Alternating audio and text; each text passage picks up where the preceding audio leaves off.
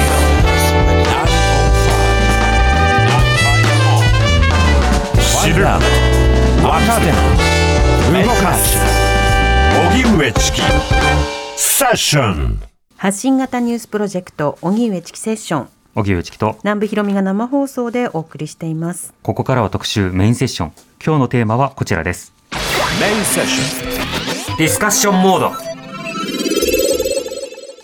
ロシアプーチン政権によるウクライナ侵攻からにかげつ、知床の観光船遭難事故、イーロン・マスク氏がツイッター社を買収へ。あなたの気になるニュースは何ですか？ニュース座談会しがつ場所。はい、もうしがつも終わるんですね。月末ですね。そうですね、恒例企画もありました、はい、ニュース座談会です。えセッションニュースコーナーや特集コーナーでいろいろなニュースを取り上げてますが、はい、えー、また別のゲストの方の意見を聞いてみたいとか、うん、このニュース取り上げてないけどことをじっくりやってほしいとかですね、いろんな方いらっしゃると思います。はい、リスナーの皆さんの気になるニュースお待ちしております。はい、まだ間に合いますよ。メールまで先、はい、エスエスきゅうごよん アットマーク ティービーエス ドット シーオー ドット ジェーピー でお待ちしております、うん。では本日のゲストをご紹介しましょう。スタジオにお越しいただきましたジャーナリストの安田光一さんです、はい、よろしくお願いいたします。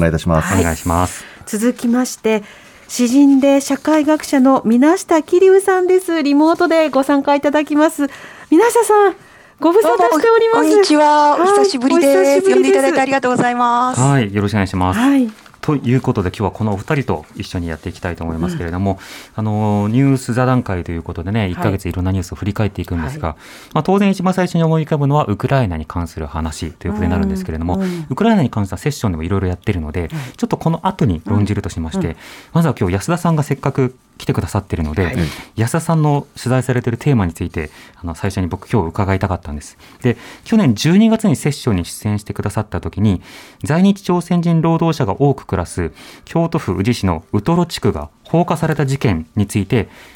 あのお話しいただきました、えーえーはい、でその後これまたウェブ記事にもたびたびなって そうですね、でそれがまあ例えばヤフーコメントとか、はい、あのインターネット上のプラットフォームなどがやっぱり憎悪を煽っていた、えー、あるいは憎悪を煽るための道具になってしまっていたということを取り上げられていて、リスナーの方にはちょっとそのことも含めてまだ知らなかったという方も多いので、改めて安田さん、うん、この事件そのものどういったものだったんですか？今年ごめんなさい昨年のはちがつにね、その在日コリアンの、えー、人が多く住んでいる京都宇治市のウトロ地区と呼ばれているところ、はい、そこで、まあ、火災事件があったわけです、うんうん、でこのウトロ地区というのはもともと戦前戦中に、えー、京都飛行場という飛行場建設をするための工事のために多くの人が、えーまあ、集められた場所なんですけれども、はい、中でも、えー、朝鮮人労働者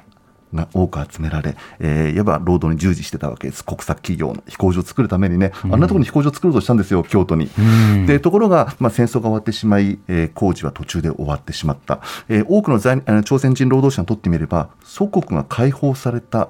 ことであると同時に、はい、失業も意味するわけですね、終戦というのは。で結局、まあ、いわば放り出されてしまったわけです、えー、日本はその後どうするかなんてこと何も考えてませんから、工事が終われば、はい、そのまま放り出されてしまう。行き場を失った朝鮮人どうしたでしょう。祖国に帰ることもできない人たくさんいました。そうした人々は仕方なくその場の飯場があったんですね、労働者のための。その飯場に住み着いてそのまま生活を続けた、そこがウトロ地区なんです。ですから、はい、ほぼ多くの方が、えー、在日コリアンとして今でも暮らしているわけですね、うんうん、でそこで火災事件があった、えー、これ僕昨年じゅうにがつに出た段階では、まあ、放火の疑いが濃厚だったという表現をしたと思います、はい、えー、その後、えー、犯人つまり捕まった方の、えー、供述ですとか、あるいはさまざまな取材によってこれ明確にヘイトクライムであることが分かったわけですね。チキさんが冒頭でおっしゃいました通りに、えー、彼はありていに言えば在日コリアンを憎んでいた。うん、うん、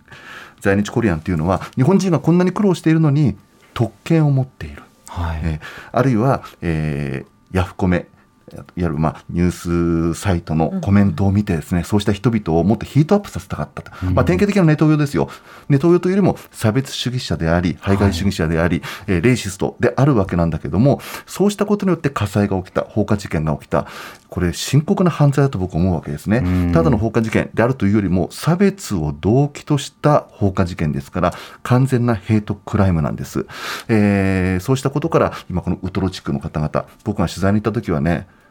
できれば放火じゃない方がいいな、多くの住民がおっしゃったわけです。つまり自分たちが憎悪の対象だと自覚するって、これ大変な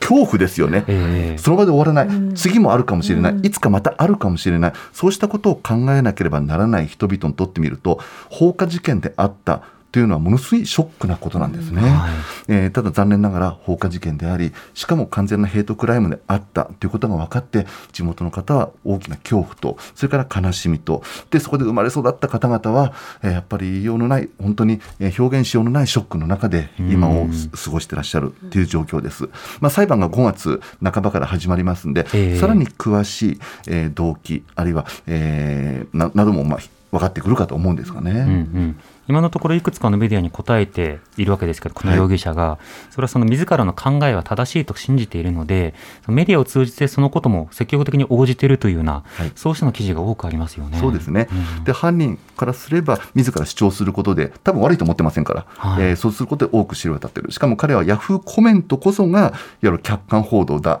と信じ込んでいますので、いわゆる、まあ、あまり僕は口にしたくない言葉であるけれども、メディアをマスゴミと表現する人々がいますけれども、彼もおそらくそうした概念の中で生きてきたんだと思います、えー、だからできることははっきりしていると思います。あの国がやること、行政がやること、もちろん当然あるでしょうけども、私たちメディアがすべきことは、このヘイトクライムは絶対に許せないんだということ、差別扇動を目的とした犯罪などを許してたまるのかということをやっぱり常やはり日頃から報じ続けることが大事ではないかなと僕は思っていますね、うん、先ほどね、その容疑者の方がその特権がある在日の方々を懲らしめたかったというような動機を語ったという話がありました。で、この特権というのもウェブ上で広がった、まあ、一つのフェイクであって、はい、実際にはそのもの、そのようなものはないのだが、あるはずに違いないから攻撃してよいのだという、はい、正当化を与えるための口実になってきましたよね。その通りです。まずはこれ断言しても構いません。特権なんてものはないですし、あのこの日本に住んでいて日本国籍の日本人以上に優越的な権利を持った外国人などどこにもいないということ、これだけは確認したいと思います。ただし特権というものが、物言いが例えばまネット上ではね、やっぱり氾濫し溢れてるわけですよね、えー、さも何かマイノリティに、特に在日コリアンが優越的な権利を持ってる、これ全くの嘘、デタラメ、フェイクですので、そのこともやはり繰り返し、えー、強調したいと思っています。うん、だからこそネット上でのさまざまな表現に対してヘイトやそれからフェイクにどう対応するのか、これはあの今今回の事件ではあの容疑者がヤフーコメントと名指しでコメントをしているので、じゃあヤフーコメはどうするのかって話になりますけど、当然ツイッター、フェイスブック、ごチャンネルなど他の エスエヌエス やプラットフォームにもこういった話題というのは考えなくてはいけないものを与えますよね。そうですね。ですからありていに言うと何らかの規制が必要だろうと私は思ってますし、うん、それからこうしたヘイトクライムに関しては、えー、やはり通常の犯罪とはまた違った形で国が、社会が、えー、向き合わなきゃいけない、私そう思ってるわけです。これちょっと短く言及しますと、昨日ね、はい、あの古川幸久法務大臣と、それから外国人人権法連絡会のメンバー、諸岡靖子さんというヘイトスピーチ問題非常に詳しい弁護士の方、そうした方々と、それからあの川崎市の多文化共生施設川崎市ふれあい館の館長をされているチェカンイジャさん、これまで何度も何度も在日韓国人あのコリアンであるがゆえに嫌がらせ、脅迫を受けてきた、えー、このチェさんが古川大臣と面談したんです、うん、で面談しましてね、でヘイトクライム対策を求める要望書というものを提出しました、はい、あの直接面談という形でもって向き合うのはおそらくヘイト被害者が初めてのことだと思うんです、うんうん、であの古川大臣はね、えー、やっぱりこのことできちんと向き合いたいと、えー、でやっぱり差別や偏見を持った犯罪は絶対に許せない、しかし社会全体が表現の自由があるからと萎縮してしまう、そうした空気もある、そこをどう議論していくかということを、まあ、古川大臣はまあおっしゃったわけですけども、えーまあ、一つ僕はあのこうやって向き合うことによって議論になったことは非常に大きな意味があったと思います。そして早急にやっぱりあのヘイトクライム対策を国がきちんと取るべく、えー、僕は努力してほしいと思いますね。あの要望というのはこういうことなんです。ヘイトクライムに対してやはり国がきちんと向き合いなさいと、うんうん、そして根絶に向けた対策を取りなさいと、それから政府の中にヘイトクライム対策の担当部署を設置しなさいと、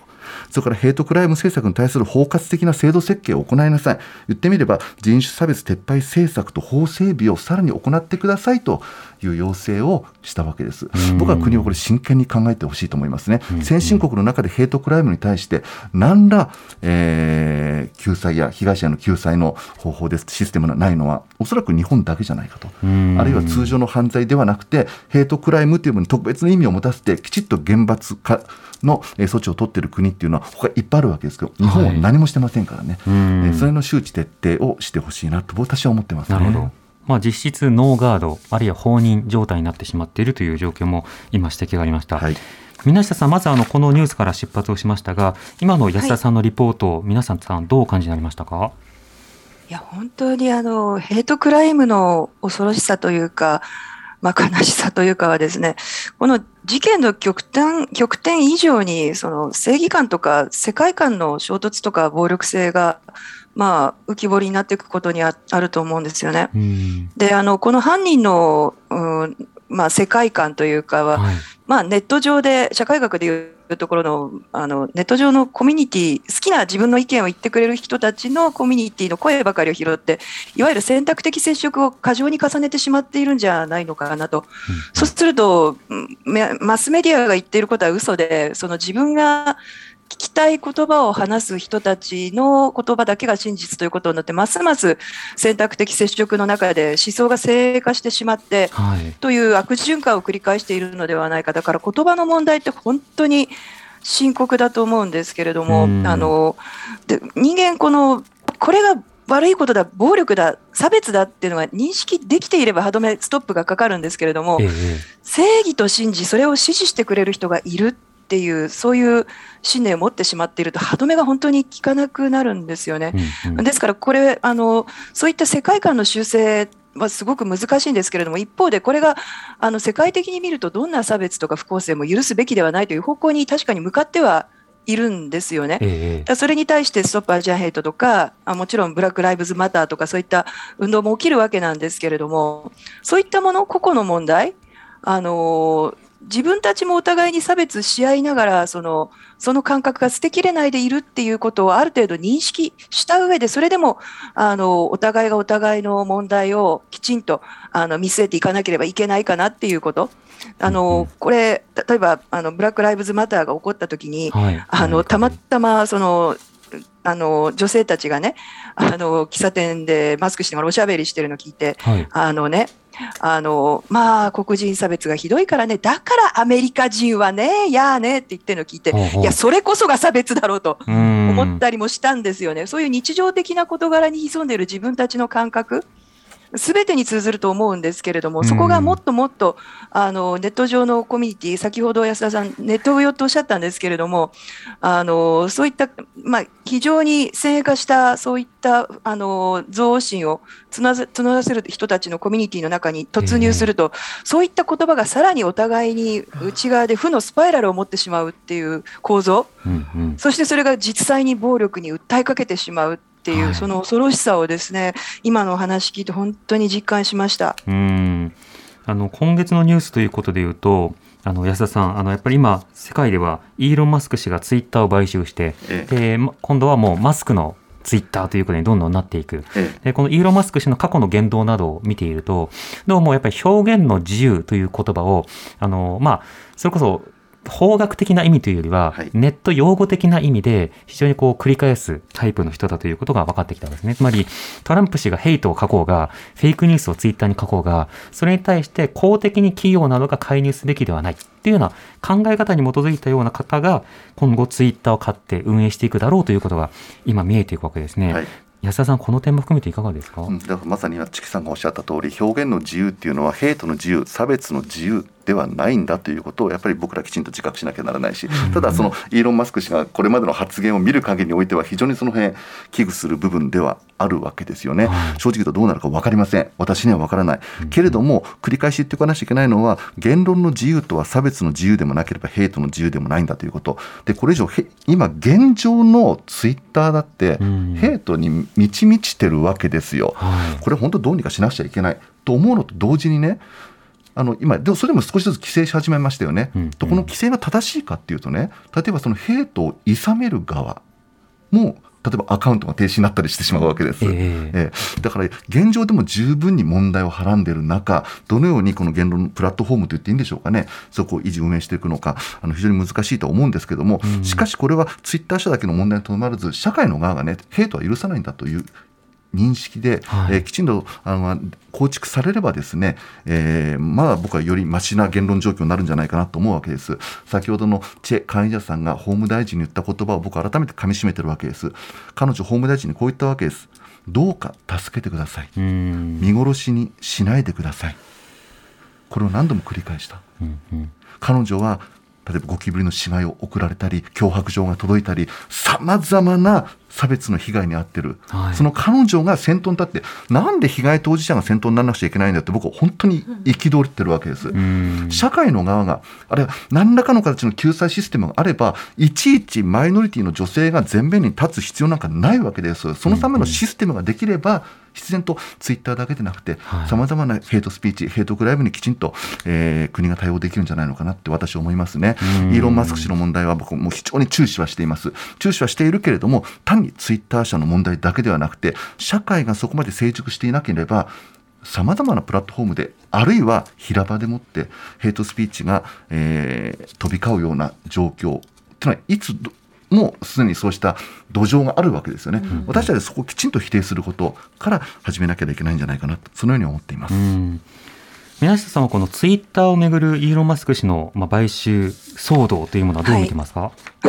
騒動になっちゃいましたよね。うん、あの盛んに言うその言論の自由、開かれた広場アゴラを作ろうっていうことは非常に言葉としてはまあ大切なことではあるんですけれども、先ほどから安田さんも繰り返しおっしゃっているように、本当に差別をする自由って人には、まあ、あの特定の人に特に与えられていいわけではない。あの人が人の人権を侵害する自由というのは、まあ、ないわけですよね。何のために公共の福祉という一言があるのかということ、あのこれ本当にずっと私この問題も含めて考えているのは、あの社会科学の基本的な問いである、その個人の自由を確保しながら、同時にそれを前提にした社会の秩序を構築する、そのためにはなあの成熟した民主主義の、まあ、発展必要であるっていう、その一言で言ってしまうとこんな、まあ、さらっと言えるほどのものではないんですけれども、うん、こんな単純なことがものすごく難しい、さらに情報化の中でさらにますます難しくなってしまっているっていう状況ですよね。ですから、でもあのこういったものを批判的に検証したり考えたりし得るのもやっぱりあの言論なんで、そこはやっぱりあのなんていうんですかね、一挙にマジックワードでもって解決するっていうことはできないので、うんうん、まあ、せめて私たちが自覚的に使っていくということ、少なくともヘイトはやめようとか、あの人権問題についてはここからここはあここからここはアウトだとか、うんうん、そういったことをですね、あの自覚するということ、それはもうあの大前提になるのかなと思いました。うん、このツイッターなどのプラットフォームがその役割を放棄するのか否なのか、これはあのいろんなべき論とか是非論あると思いますけど、今日一つあのちょっと紹介したいのは、そのヘイトの研究とか、あといじめの研究とか、まあ、差別や攻撃の研究の中で第三者の介入という議論があるんですね。で、第三者の介入というのは、いじめとか様々な紛争暴力を止めるために、自分たち当事者だけではなかなか攻撃性を止められないが、そこで第三者がそこに介入してくると攻撃が抑制される確率が高くなるということになるんです。で、もともと人は一定程度他人を攻撃しちゃいけないという規範を持ってるんだけど、うんうんうん、相手にはこいつにはいいとか、みんなやってるちとか、そうした空気を観察すると人は抑制を取っちゃうんですね。で、例えばウェブサイト見ると、インスタグラムではみんないじめてないから自分はやらないけど、ごちゃんとか行くとみんなやってるから、ここでは悪人になってもよしみたいな格好で、人はキャラクターを場面によって使い分けちゃうんですね、その集団に合わせて。そうしたところで、このサイトはそういったところじゃないんでっていうことを誰かに言われる、第三者の介入、それは他のユーザーだったり法律だったり、うんうん、そして運営会社だったり、うん、それがアカウント停止しますよとか、あなたはルールに反してますよって言われると、実際に攻撃をする手が止まるんですね、一定の確率で。うん、で日本だとこうした第三者の介入というのがプラットフォームによっての介入もあるし、いじめの現場での介入もあるし、実は日本はにせんじゅうねんだいの中頃にようやくいじめの減少が始まったんです。減り始めたんですね。で、ここにじゅう、さんじゅうねんずっといじめが横ばいだったんですけど、増えてもいないし減ってもいないんだけど、にせんじゅうねんだいの中頃にようやく一部の学年で減り始めてきた。で、その頃何があったかっていうと、いじめ防止法が始まって、国がいじめは良くないよっていうメッセージをようやく出し始めて、なおかつ各学校で担任の先生だけじゃない仕方でいじめに介入するというような動きとか、いろんな動きが同時に生まれていった。で、その中には第三者の介入などもこれまでよりも行われるようになったっていうところがあるわけですね。そうするとツイッターとかは、いやいや私企業で運営してるだけですからじゃなくて、あなたまず当事者だし、なおかつ第三者の介入ができる立場だと、その書き込み本当に投稿していいですかっていうアラートを出せるし、あなたの書き込みはルールに違反している可能性がありますと警告を出すこともできるし、アカウントを停止することもできる、うん、その役割とか責任を放棄するっていうようなことをこれからやろうとしているのであれば、それネット社会全体に悪い影響を与えそうですよね。そうですね。あの今の第三者の介入って言葉で言いますとね、ただあの一方でね、他のツイッターユーザーによる介入によって事態が好転していってる場面っていうのもツイッターの中にあるわけです、うん、例えばこれまで自然災害が起きるたびに外国人による犯罪が急増しているとか、井戸に毒を投げているといった古典的なデマ、いまだに流れる、はい、しかしね、昔ほどそれが拡散されてない。なぜかというと、きちんとそれに多くのツイッターユーザーが対応してるわけです、対処してるわけです。デマはやめましょうと、デマですって一言入れてる。そうすることによってさすがにプラットフォームの側も、えー、それにデマであること、明確なデマであるということをあの判断した場合には削除するっていう。以前はね、流されっぱなし流しっぱなしだったんですね。そうした介入も必要じゃないかなと思いますし、それからヘイトクライムの介入ということで言うならば、何が何でもやはりガバメントスピーチだと思うわけです、えー、責任ある立場の人、例えば政府であったり首長であったり影響力のある人がきちんとヘイトスピーチは許されないんだということ、何か犯罪が起きたときにこの犯罪はヘイトクライムである、断じて許せないんだというガバメントスピーチをきちんと発表できるのかどうか、発言できるのかどうか、これができると僕はまた少し景色も変わってくるんではないかな、そのように思っています。うん、そうですね。それにどう応答していくのかということも問われてくると思います、はい。さて、ウクライナのニュースに行きますが、こちらもね、あのいろんなヘイトの問題も重なるところではありますけれども、まあ、様々な論点紹介していきましょう。えー、ラジオネームおのじさんからいただいたメールご紹介します。ありがとうございます。私が気になったニュースは、今週ウクライナ政府が各国からの支援に感謝する目的で公開していた動画の中に日本の名前が入っていなかったとして、一部の国会議員が現地の日本大使館を通じてウクライナ外務省に抗議した件です。怒りを通り越して、私は日本人として大変恥ずかしくなりました。激しい戦火の真っ只中にある国に対し、支援の見返りを求めてしまうという愚かさ、これこそ平和ボケと言わざるを得ません。それから、えー、郊外の猫さんからもいただきました、はい、ありがとうございます、はい、しがつの気になったニュースですが、やはりロシアのウクライナ侵攻です。というよりもウクライナ侵攻に関するテレビニュースの報道姿勢でしょうか、うん、にがつの侵攻開始直後から、私の信頼しているテレビニュースでさえ戦況や武器の種類、軍事的な戦術の報道に偏っていて、戦時の高揚感に包まれているように感じていました、うん、テレビ画面に映されるウクライナの地図にも戦車や兵士、ミサイルのイラストが飾りとして添えられ、爆破される戦車の中に兵士がいることなど忘れられたように、もう一度スローモーションでご覧いただきましょうなどと報じられているのを我慢しながら見る時期が続きました。そのような報じられ方は少しずつ変わってきたように思いますが、報道の現場にいる方も我々情報を受ける方、えー、側も、うん、先の戦争から何を学んだのだろうかと考えてしまいますといただきました、はい、ウクライナについては本当に様々な論点があると思います。水下さんはこのニュースについてはいかがでしょうか。そうですね、あの、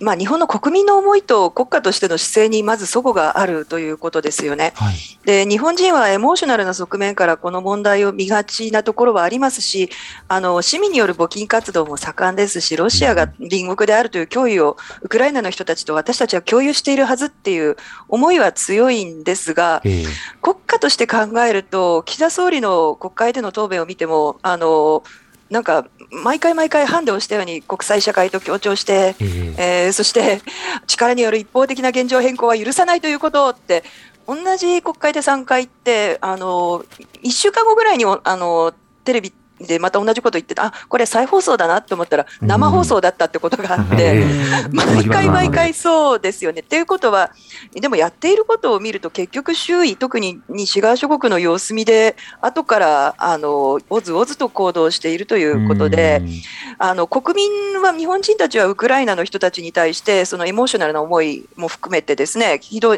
に強い思いを抱いているんですけれども、うん、あの一方国としては日本のプレゼンスはウクライナにとって、国と国って考えると残念ながらそれほど大きくはないという事実が露呈したということで、それをウクライナにあのぶつけるというよりは、まあ、どちらかというと実は日本はそういう位置づけに国としてはなってしまっているという、この問題に関してはですね、それが浮き彫りになってしまったということですね。で、日本は平素から移民という言葉を使いませんし、外国人労働者というように、うん、あのあくまでも一時的な預かりということをやっているわけですし、はい、ウクライナの、あの方々、困っている人たちも避難民という言い方で、移民、あの難民という受け入れはしないわけですよね。そういう、なんていうか、一つ一つですけれども、外国の困っている人たちに対するあのそういった姿勢、はい、それらが国の、国としての姿勢のあり方が結局、まあ、相対的にこういった危機の状態にある時のプレゼンスをですね、低下させているのは否めないなというふうに思っています。うんうん、安田さんはいかがですか？えー、まずその感謝の押し売りというか強要というか、はいはい、まあ、その部分から言及したいと思いますけれども、あ、ね、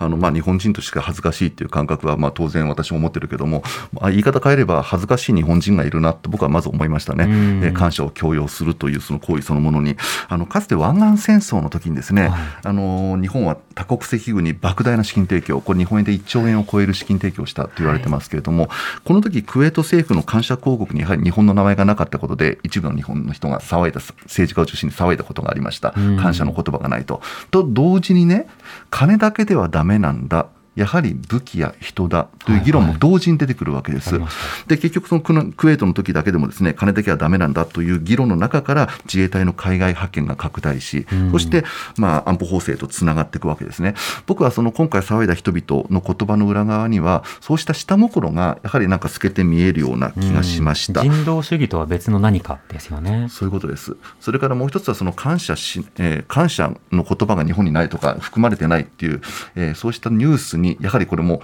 ヤフ、えー、とヤフコメ的な、ね、コメント、はいはい、あるいは、えー、ツイッターなどなんか見ますと、もうウクライナは支持しないとかね、ウクライナは何を考えてるんだとかね、えー、これまで真珠湾戦争あ真珠湾攻撃をゼレンスキーがアメリカ議会で言及してみたりとかね、えー、彼は本当はウクライナは本当は日本の敵ではないかみたいなね、そうした言説がやっぱり飛び交ってるのを見ますと、あのー一体何なんだと思うのと同時に、うんうんうん、それから今回の戦争って、まあ、皆さん散々やられてるでしょうけど、完全にロシアの侵略戦争ですよ。はい、で僕はやっぱりそこに大日本帝国の姿もやっぱり重なって見えるわけですね。世界の見方としては、ね、日本みたいなことを今度はロシアがやったぞっていうのがまず国際的なスタンダードの見方なんですよね。ええ、そうですよね。うん、ですからそのこともしっかり自覚しなきゃならない。だって侵略戦争および傀儡国家の創設って、それはもうかつて日本がやってきたことであって、同じことをロシアがやってるんだということを、うん、そうした見方もなんかも私たちはきちんとあの自覚しながら、えー、もう一方の視点でそこをきちんとキャッチしながら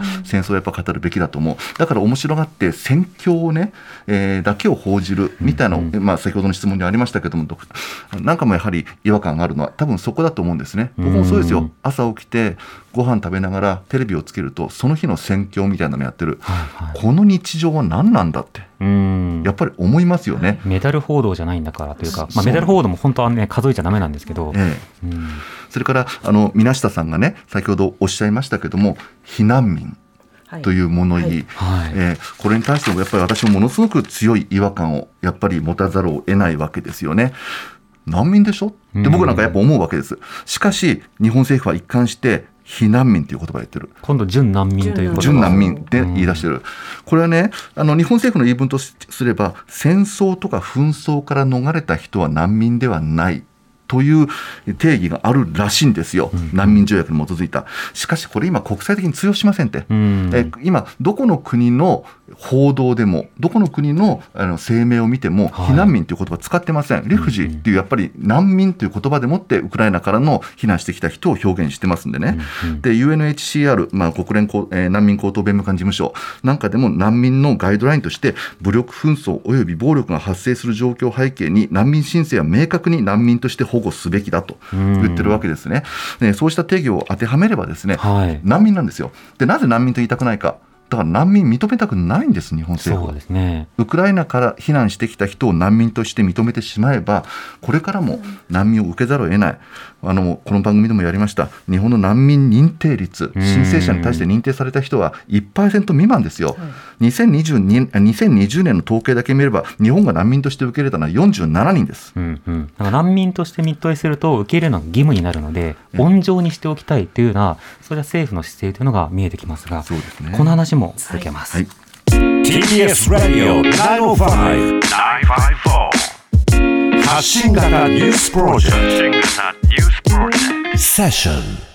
荻上チキセッション。今日の特集メインセッション、テーマはニュース座談会しがつ場所、あなたの気になったニュースは何ですか。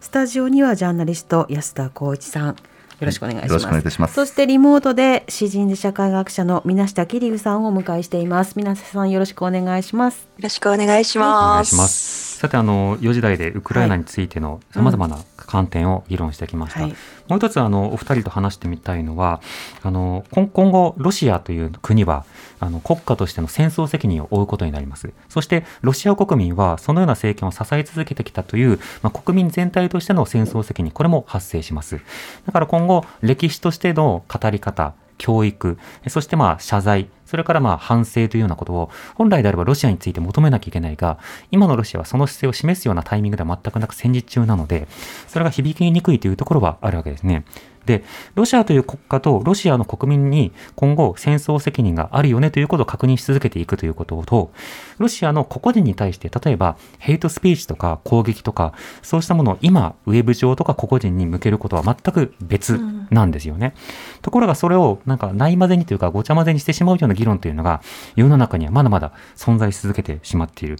安田さんはこの問題についてはどうお感じになっていますか。ね、全く同じです。あの僕も最近銀座のロシア商品専門店に行ってきて話を聞いてきたんですけどね、はいはい、あの看板が壊されたりいたずら電話がかかったりっていう、ロシア人は出てけみたいなことをね、えー、やっぱり嫌がらせ受けてるわけです。全く関係ない。ちなみにそのロシア商品専門店で経営してるのは ウ, ウクライナ人なんだけども、はいまあ、店名が赤の広場って、まあ、いかにもロシアっぽいものですから、うんうん、あのロシア出てけ、ロシア人出てけみたいな攻撃に遭ってる、まあ、これ全く間違ってますよね、うん、で許しがたいことでこうしたヘイトクライム、あるヘイトスピーチ絶対に許してはおけない。だって日本に住んでる個々人は全く関係ないわけですから、はい、で一方でね、はい、日本政府はねその辺に関してロシア人に対するこうした攻撃は間違いですよってことをきちんとガバメントスピーチ出してるんです。出しましたね。出しましてるんです、うん、あの国家と人は違いますみたいなものにでもってですね、はいはい、出してるわけです。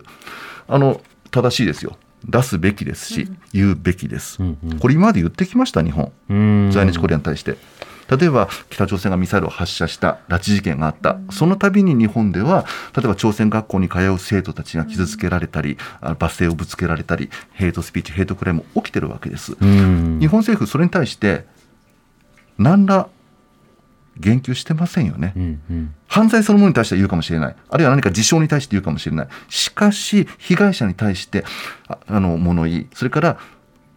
差別や偏見に基づいたそうした嫌がらせはダメなんだということを率先して言ってるか、一度も言ってないですよ。お見舞いと注意喚起ですよね。それだけなんです。なかなかしてくれないんですよね。ウトロの放火もそうですよ。放火はいけないって首長は言いましたよ、うんうん、当たり前ですよそんなこと。しかしこれが民族差別に基づいたものなんだという注意喚起は何も言ってない、言及していない、うんうん、そうしたことからやっぱロシアに対してもね、あのきちんと発言したことは僕は評価してます、えー、言うべきだった、えー、一方でそれが果たしてロシアだからそう言ったのか、うん、うん、これ民族差別の問題ときちんと、えー、捉えての発言だったのかどうか、えー、その辺もきちんと僕は追及していかなきゃいけないなと思ってます。いずれにせよ、うんうん、あのロシア侵略戦争に対して我々がきちんと向き合うことは大事なことであって、うんうん、あの戦争をにかつて加担した国家として帝国主義として侵略国家の一員だったこの日本のですね、はいえー、に社会に生きる私たちとすれば、えー、何か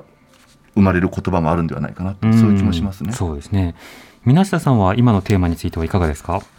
全くその通りで、国家の責任と個人の問題を混同すべきではないんですけれども、残念なことにロシア人の方々へのヘイトクライム、ヘイトスピーチといったようなものが あの、あちらこちらで起きているということ。ガバメントスピーチとして言っても、そこに何て言うんですか、あの元々がそういった差別的な土壌があるということについての根本的なその人権意識の高揚であるとか、そういったものに対して非常に手薄であった国ということがあって、何と言うんですか、あのこういったガバメントスピーチ出したにしても、まるで泥の上にあの植樹していくような形で根付いていか、いっていないんですよね。沼地にあの植樹をするような、そういう虚しさもあります、あの今の現状だと。ですから必要なのは、私たちがそういったヘイト全般をまずあの許さないっていう、人としてまあ大切なっ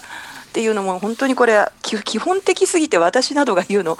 羽ばったいんですけれども、これからやらなきゃいけないのかなというところですかね、うんうん、はい。また別のニュースについてもリスナーの方からたくさんいただいてるんですけれども、はい、えー、ではまずはこちらから、えー、大阪府のゆうゆうしゅさんからいただいたメールをご紹介します。ありがとうございます。私が今月気になったニュースは、吉野家常務の生娘をシャブ漬け発言です。たまたまあのような発言が表に出て問題になっただけで、他にも女性蔑視的、ジェンダーステレオタイプ的な考えを無意識に持っている人は多いと考えられます。実際あの抗議の場で笑いが起こったそうですし、去年の森元総理の女性蔑視発言も同じ論理だと思います。であれば全世代はもちろんですが、とりわけ若者世代や子ども世代などの次世代が同じ考えを持たないように、我々大人は価値観のアップデートに努めなければならないと感じました。例えば男女の経済的役割分担がないことや、女性の積極的な会議への参画を当然視するなど、もちろんこれにはメディアと教育の役割が重要になるのでしょうか。うん、また、えー、ラジオネームプラム村プラムソンかなプラム村さん、うん、ありがとうございます、うん、ありがとうございます。私は吉野家取締役の不適切発言が心に重くのしかかっています。え、過去に自分が吉野家を利用した経験や思い出がなんだか汚されてしまったようで悲しいです。人の尊厳を守ることや表現の自由について改めて考えなければならないタイミングなのではないかと感じますといただきました。こちらのニュースについては水下さんいかがですか？はい、あの例の発言ですかね。はい、まあ、ちょっと強い言い方を許していただくと、うん、まあ、およそ人間として品性を疑うし、そんな戦略で作られた商品は、まあ、絶対購入したくないなっていう、はい、感じがする覚えるわけですけれども、はい、あのましてや、ね、食品ですし、まあ、もういろいろとあの、まあ、言葉をがなんていうんですかね、あの出すとこれ以上悪口を言いたくはないので、もうこの程度にしたいですけれども、えー、あのただなんていうんですかね、今私日本のホモソーシャルかあの課題の本を、仮タイトルの本を書いて準備しているところで、やっぱり意思決定の場、うんうん、それぞれの意思決定のオールドボーイズスクールに入ってくれるそのメンバーシップを得られる人たちっていうのは、やっぱりすごく均質性が高いんですよね。企業、それからまあ政治の場、企業はまだこれからいろいろ変わろうとして試行錯誤している部分もあり、経済の方はまだ早いんですけれども、政治はまあそれが遅かったり、まあでもこういった戦略とかマーケティングを教育の場で教える、そういった立場にある、その場でもって、教育の場であるにもかかわらず、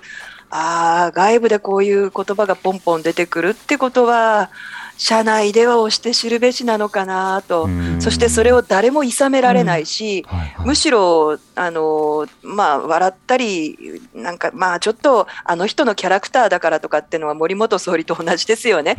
そうやって多分許されてきて、あの同じような言葉遣い、同じような、それこそエソのメソドロジー的な興味をもう引くんですけれども、はい、同じようなスラング、同じような世界観、同じような省略語を使用している人たちの中での言葉って、どんどんどんどんその人たちのだけだあの中でしか分かんないスラングがあの増えて、うん、そしてあのもっともっとちょっとその人たちの均質性の高い人たちの中で目立つような発言をしようということで、パワーインフレを起こしていきがちなんじゃないのかと。なんかこう少年誌ちの敵キャラみたいにどんどんどんどん強くなってくる、もうオラの言葉はこれぐらいだぞみたいな感じで、どんどんどんどん強い言葉が投入されて、もっとショッキングな言葉を言わないとその中では目立たないくらいに、逆に言うと均質性の高い人たちないしはそこで追随してまあ、あの異論が唱えられないような人たちしかいないところで、ああいう戦略練られてきたのかなとか、いろんな方向での不健全なものを感じて、とても気持ちが重くなるんですが、ただあのそれを告発したセミナーの受講生が、はい、あのマーケティングよりも人権の方が重要ですっていうふうに、学生受けている生徒の立場からそれをはっきりと違和感を感じていったというのはとても立派なことだと思います。なるほど。それはまあ当然な感覚なんですけれども、あの例えば何かビジネスだとかそういったものがあの目的があって集まっていると、しばしばその目的を達成するためには何をやってもよしというような、仕事さえできれば多少の、まあ、人権問題とかちょっと差別的な言葉でもやむなしといったような風潮が今までもしかしたら悪しき企業風土としてあったのかもしれない。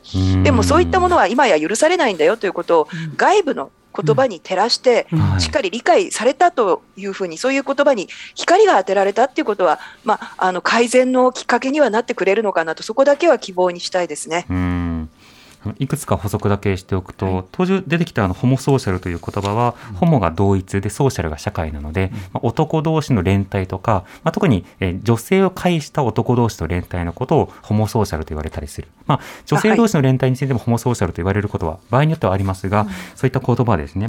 うん、でそのエスノメソドロジーというのは、えー、と会話分析とかそういった分析手法のことで、男同士の会話の中でなんでそういったような言葉が頻繁に戦略として使われるのか、それはそうすることによって勝ち上がるようなカルチャー文化がそこにあるんだということをより丁寧に分析したいということを今皆さんにおっしゃっていただいてましたね。素晴らしい解説ありがとうございます。いえいえ、時間ないのでちょっとすいません、紙砕きが、はい、いえいえ、すっ飛んでました、すいません。でもこの吉野家の件もそうですけれども、今のニュースとしては今週に入って知床の件というのもニュースになっています、はい、でこれについては安田さんがあの以前取材したテーマでちょっとあの近しいところがあるということを伺っているんですけど、どういうことですか。いや結局あの運航会社の今体質が問題視されているわけですよね、はい、ベテラン船長の解雇であったり、好転時の無理な出航であったり、いわば利益を優先するということが今非常に問題視されている。あの僕はかつて例えば飛行機事故であったり、あるいは鉄道事故、あの記憶に新しいのはたまたまね、あの今月はあれでしたね、尼崎脱線事故からじゅうななねんしがつにじゅうごにちがそうでしたけれども、そういった事件も取材しましたし、で必ずそうした運輸交通機関の事故で必ず一時的に問題となるのが企業体質なわけです、うん、つまり安全よりも利益を優先する。これは記憶に新しいですけど、尼崎の脱線事故の場合ですと、例えばあの稼ぐなんていう ジェイアール 西日本のスローガンが非常に問題となったことがありました、うん、それからあの日航機なんかがね、かなり事故を起こしてた時にはですね、例えば シーエー が、えー、なんだ機内販売、うんはいやっぱりノルマなんかがねやっぱり問題となったこともあって、これも今でもそうなんですけども、今でも保安要員としての シーエー が機内販売の要員として非常に重要視されて、グラフまで持たれてね、売り上げ競争をやられたりとか、そういうこともあるわけです。 ジェイアール の職員もそうですよ。あの ジェイアール の関連旅行会社が企画するツアーをどれだけ販売したのか、売れない人はどうするか自分で参加するわけですね。いや自腹営業みたいなことが ジェイアール 職員でも行われている。いわゆる自爆営業という、そういうことです、はいでまあ、今回は観光船遊覧船ですから、果たして公共交通機関とは若干色は違うかもしれませんけども、人を安全に移動させるということに関して言うならば、交通機関の一つであっても構わないと思います。で、実際にあの日本海員組合、つまり海上労働者や組織されるところなんかでは、遊覧船とか観光船の船長なんかも組合として招き入れてますしね、うん、そうしたことからやっぱり僕はあのふと思い出したのはね、例えば経済学者の宇沢光文さん、はいはい、宇沢光文さんはあの例えば交通とか、あるいは電力とか教育医療も含めて社会的共通資本という概念を打ち立てられたわけですね、うんうん、社会主義にしろって意味じゃないですよ。社会的に共通な資本としてきちんと受け止めてですね、えー、そしてマーケットだけに委ねない